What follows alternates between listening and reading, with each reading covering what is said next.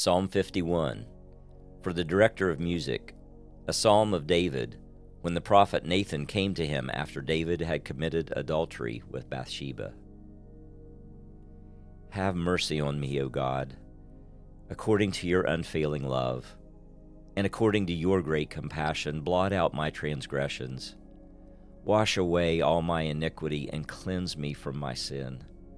For I know my transgressions and my sin is always before me. Against you, you only have I sinned, and done what is evil in your sight. So you are right in your verdict, and justified when you judge.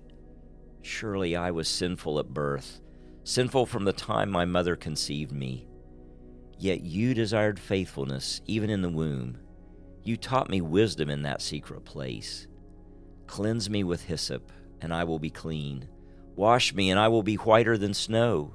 Let me hear joy and gladness. Let the bones you have crushed rejoice.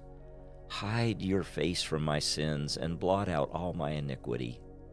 Create in me a pure heart, O God, and renew a steadfast spirit within me. Do not cast me from your presence or take your Holy Spirit from me. Restore to me the joy of your salvation and grant me a willing spirit to sustain me. Then I will teach transgressors your ways, so that sinners will turn back to you. Deliver me from the guilt of bloodshed, O God, you who are God my Savior, and my tongue will sing of your righteousness.